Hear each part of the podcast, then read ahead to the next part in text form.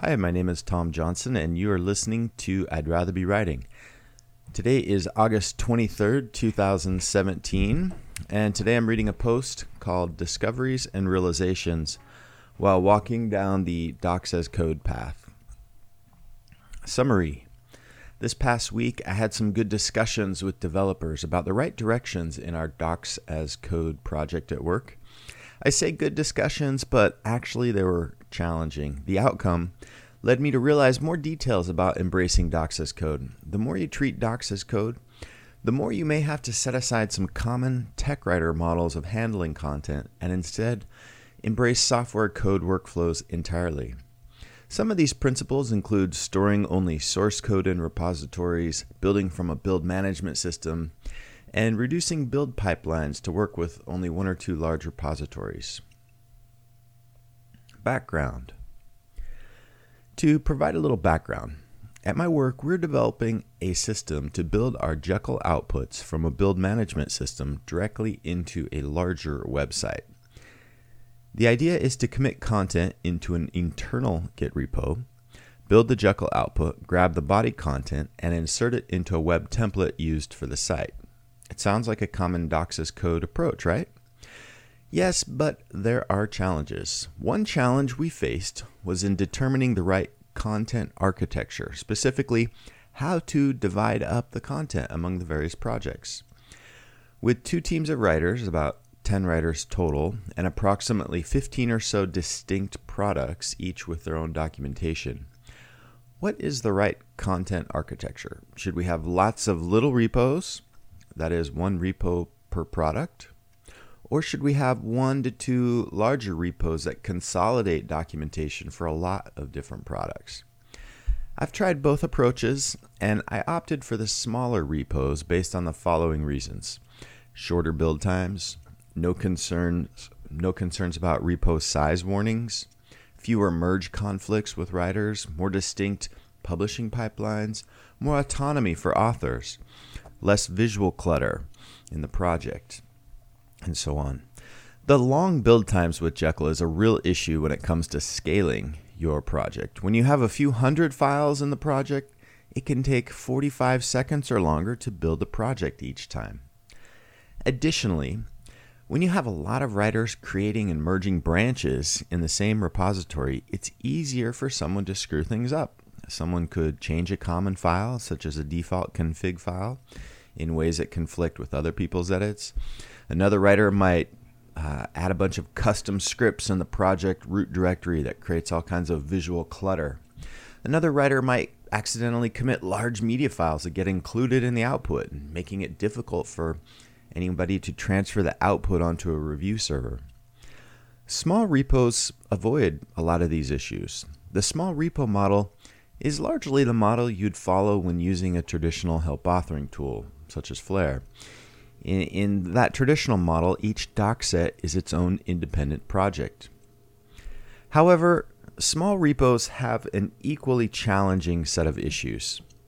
The problem with small repos is ensuring consistency of theme files across all the repos. Suppose you have 20 separate repositories for each of your product docs. How do you make sure each individual project can get the same theme files?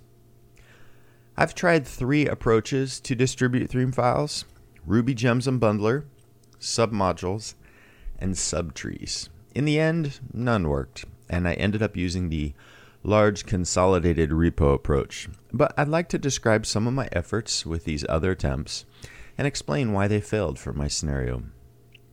Ruby Gems and Bundler. Ruby Gems and Bundler is the approach Jekyll uses to distribute themes. Ruby Gems is a package management service where you can upload gems, which are chunks of code. You can then use Bundler to manage your Ruby Gems packages in your Jekyll projects. Bundler is tricky because right from the start, you're working in an open source environment with your theme, and this might cause legal complications that require you to get approval. You could use a different gem management server other than Ruby Gems, but then you'd probably have to deploy and manage your own server. I actually did get legal approval and developed a Jekyll theme with a gem based theme distributed through Bundler. And you can see it here at a link in the post. The method for distributing files through Ruby Gems and Bundler works fairly well, uh, though there are some glitches in overwriting files, especially static files, and you can't easily share content assets. For example, suppose you want to share content assets, and by this I mean reusable documentation components, not theme files, through your includes in the gem. Well, packaging the content inside the gem is kind of heavy as a means of distribution. In the end, it didn't matter because our build management system couldn't build Jekyll using Bundler. Uh, that would be running bundle exec Jekyll serve. Our management system or our build management system could only build using the vanilla Jekyll serve command. So the bundler and Ruby Gems approach had to be scrapped. Git submodules. Option 2 was to use a Git submodule. A Git submodule is a Git repo inside of a Git repo. Although a lot of people say submodules are confusing and tricky, I found submodules to work quite well and to be intuitive for our use case. The trick is to change into the submodule directory and then run git push and pull commands as normal. What I liked best about submodules is the ability to push upstream from any submodule instance. And you can easily branch content and switch branches from within the submodule. It worked really well. However, with submodules, there's a vacuum in the Git repo with those submodule files. The submodule directory is empty and just contains a pointer to another Git repo where the submod where the files for the submodule are stored. And normally this architecture would be fine in a Git-based system, but our build management system could not build Jekyll projects that had submodules in the repo. The submodule files just weren't there, and pulling the submodule in as a, as a dependency wasn't something the engineers could figure out how to do. I found this frustrating because one thing build management systems are supposed to do is handle dependencies. With a Java project, you can build a package that is used in many different projects, and each project can declare dependency on another package and simply pull in the code as a dependency. But apparently, Java packages and documentation are kind of like apples and oranges. The, the dependency logic couldn't be applied to a documentation repo. I have to say, at this point, I began to realize that the build management systems are a black box to me. I know very little about them other than their engineering territory. It would have been nice to know the full limits of our build system early on, but since engineers were operating on a premise that we're, we were treating docs like code and they already had code workflows integrated for other parts of the site, it seemed like replicating similar workflows but with docs would be a no brainer. It wasn't. I also realized that engineers operate under the constraints of a larger system that they necessarily haven't designed themselves. Especially at larger companies, there are build management systems that are similar to highway infrastructure that engineers simply use. Either the roads work and get you to your destination, or they don't. Engineers aren't going to start constructing new highways to accommodate special needs and directions for your project. The infrastructure was built long ago and is likely maintained by an entirely separate team. Git subtrees. The neat thing about code is that there are at least 17 ways to do something, so if one approach fails, you can usually try half a dozen other approaches. Although submodules failed, the next trick up my sleeve was to use something called Git subtrees. Subtrees are like a remote added to your Git repo. The files are present, but Git knows how to treat the subtree directory a bit differently you explicitly pull the subtree to get the files. With subtrees, you can't easily easily push changes upstream, nor can you easily switch between branches. I mean, technically you can, but it's complex, and it wasn't a workflow I was going to suggest for our team. What's confusing about subtrees is the Git syntax. It's just weird and a bit different. But after some trial and error, I got it working. And while the build management system could actually build Jekyll projects that had subtrees, all the files were present, it turns out that engineers didn't want to create separate pipelines and workflows for all of these separate repositories. I had a vision of a lot of little rivers flowing independently into one large ocean. But having separate repos or separate rivers for each project would have created a lot of engineering work, maintenance, and overhead, creating all of these separate build processes and pipelines across the many repos was a task that engineers felt was unnecessary, especially given the small size of some of the repos. I had to rethink the content architecture. HTML in repos? At this point, I began to question why we were using a build management system at all, and suggested that each writer build the HTML output locally and upload it to a repo that just contained different folders for the built output of each project. Each project source would still exist in its own independent repo, but when writers built the output locally, they would copy the HTML into a master repository that would run through the rest of the publishing pipeline. After all, it wasn't as if we were using special plugins or had anything unique going on in the Jekyll build process with the build management system. And with all of the limitations of building from the build management system, why not just start with the HTML output? However, this idea was dead in the water and didn't even earn five minutes of discussion among the engineers. There are a couple of immutable principles of development that engineers are entirely persuaded toward. You store source files in source control. You push your source control into a build management system to build the content. Problems in storing output in source control. HTML files are the built output, not the source. If you if you store HTML in a Git repo, several problems result. First, there's no way to know if the content is the canonical source. With Git, one writer who commits conflicting changes in the source content will be prompted with merge conflicts if another writer makes conflicting changes. But with HTML outputs, this conflict resolution is much more fuzzy because you're no longer working with the source. You can't know how the built output from writer 1 compares with the built output from writer 2 because the build times won't necessarily correlate with the timestamps of when they changed the source and committed the changes. Putting the output in the source violates the whole idea of source control, and engineers wouldn't even consider it with any seriousness. Another problem with building locally is the inconsistency of output. Suppose each writer builds their own output using their own Jekyll gem instance. While this seems fine, with software management, it's not a good practice. Writer 1 might have Jekyll Gem version 3.5, while Writer 2 has Jekyll version 2.1. The Jekyll theme might use code that works well for version 3.5, like the relative underscore URL tag, but which Jekyll 2.1 won't recognize. Take this a step further. Suppose Writer 3 is really tech savvy and integrates a few Jekyll plugins the other writers don't have. Writer 3 leaves and Writer 1 inherits the plugin dependent projects. Now, Writer 1's build fails until he or she can figure out how to exactly replicate the build environment of Writer 3.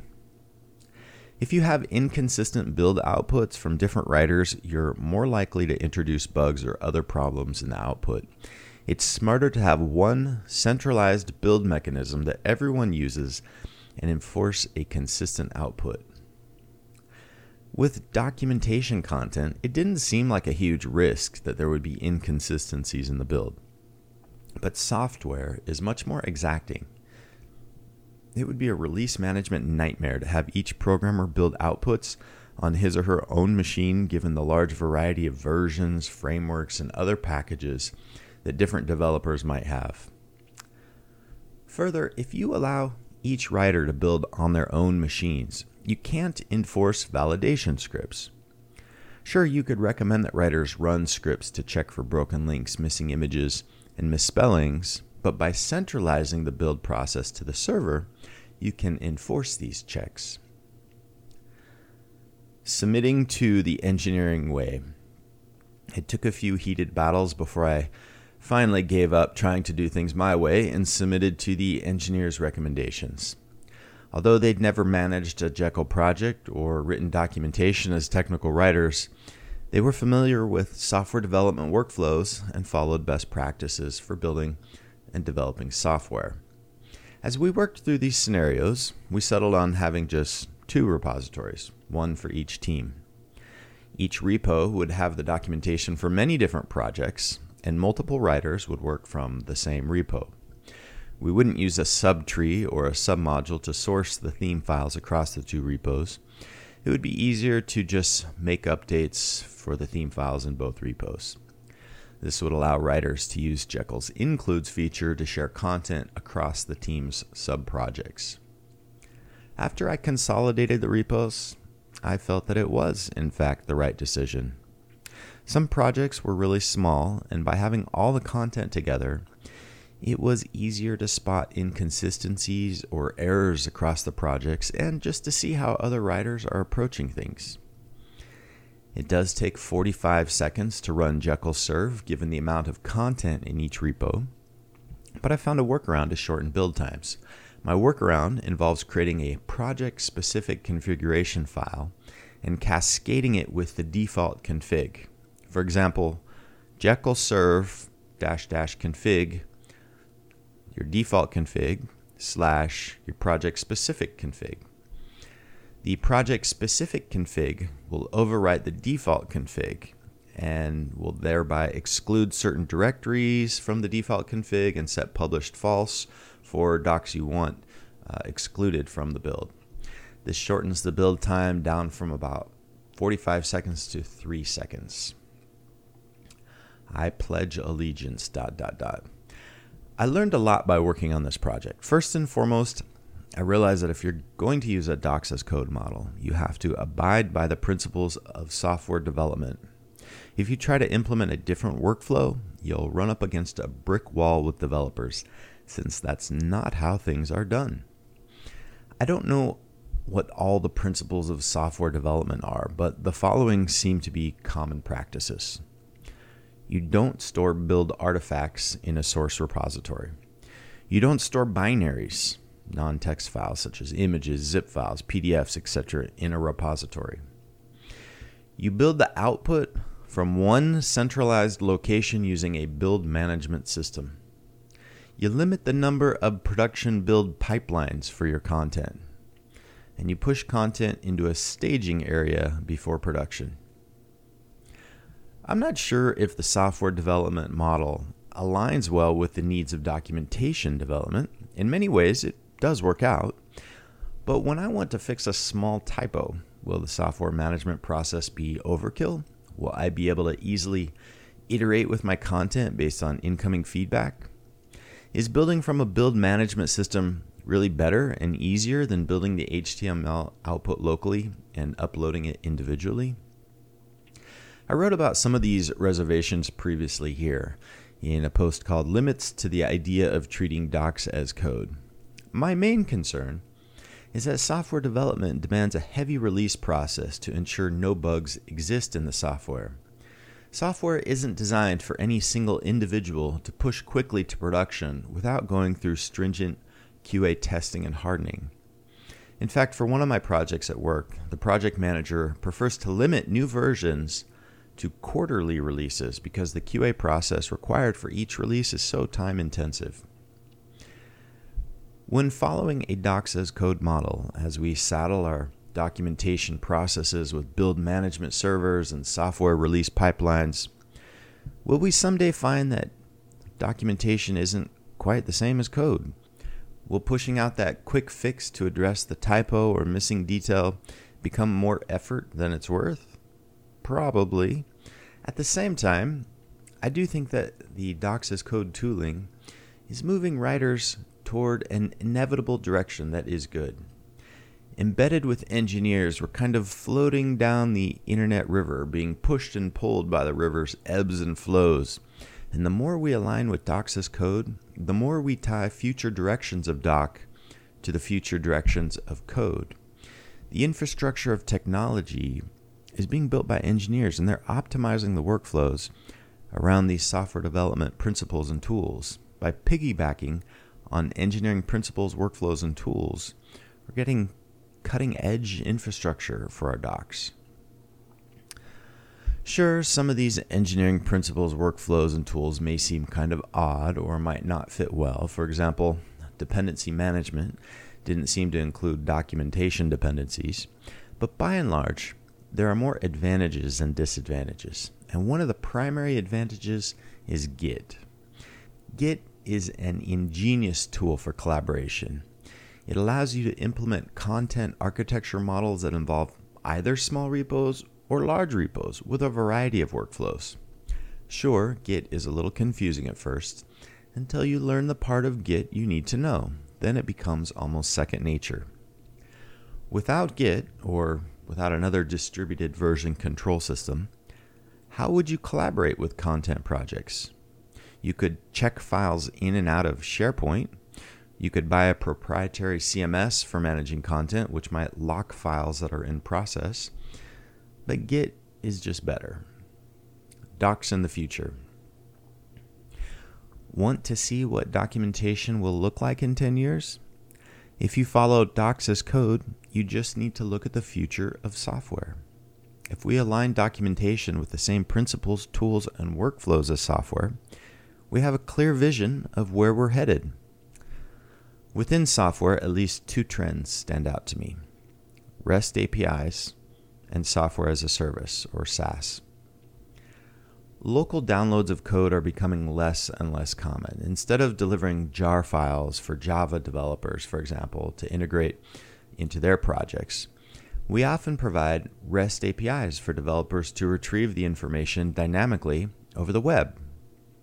Additionally, rather than having users download an executable file and install a program locally, most software now exists as an online service. For example, Look at even the most commonly used application, Microsoft Word. Sure, you can buy a locally downloadable version, but the newer model is the cloud based version, Word 365. Most people just skip Word altogether and use Google Docs, which exists only as an online service. Many documentation tools and platforms have followed similar cloud models Corilla, Paligo, MindTouch, ClickHelp. SaaS is the indisputable trend.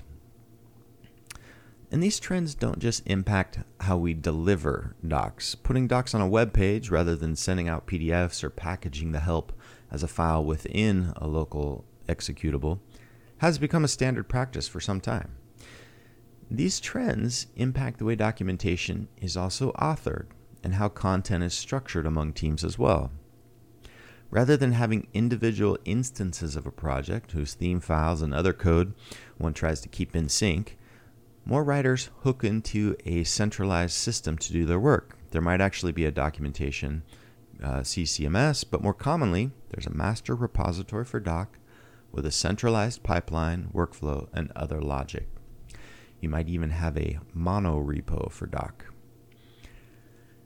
How do you share content around the system? To share content across multiple large repos, I think at some point content based APIs will become common. We've seen just one example of this so far with Contentful, but my guess is that content based APIs will be more common in the future. Whatever techniques developers use to share code and information, Doc will follow. Thanks. You've been listening to I'd rather be writing.com. Follow me online for new posts. Thanks.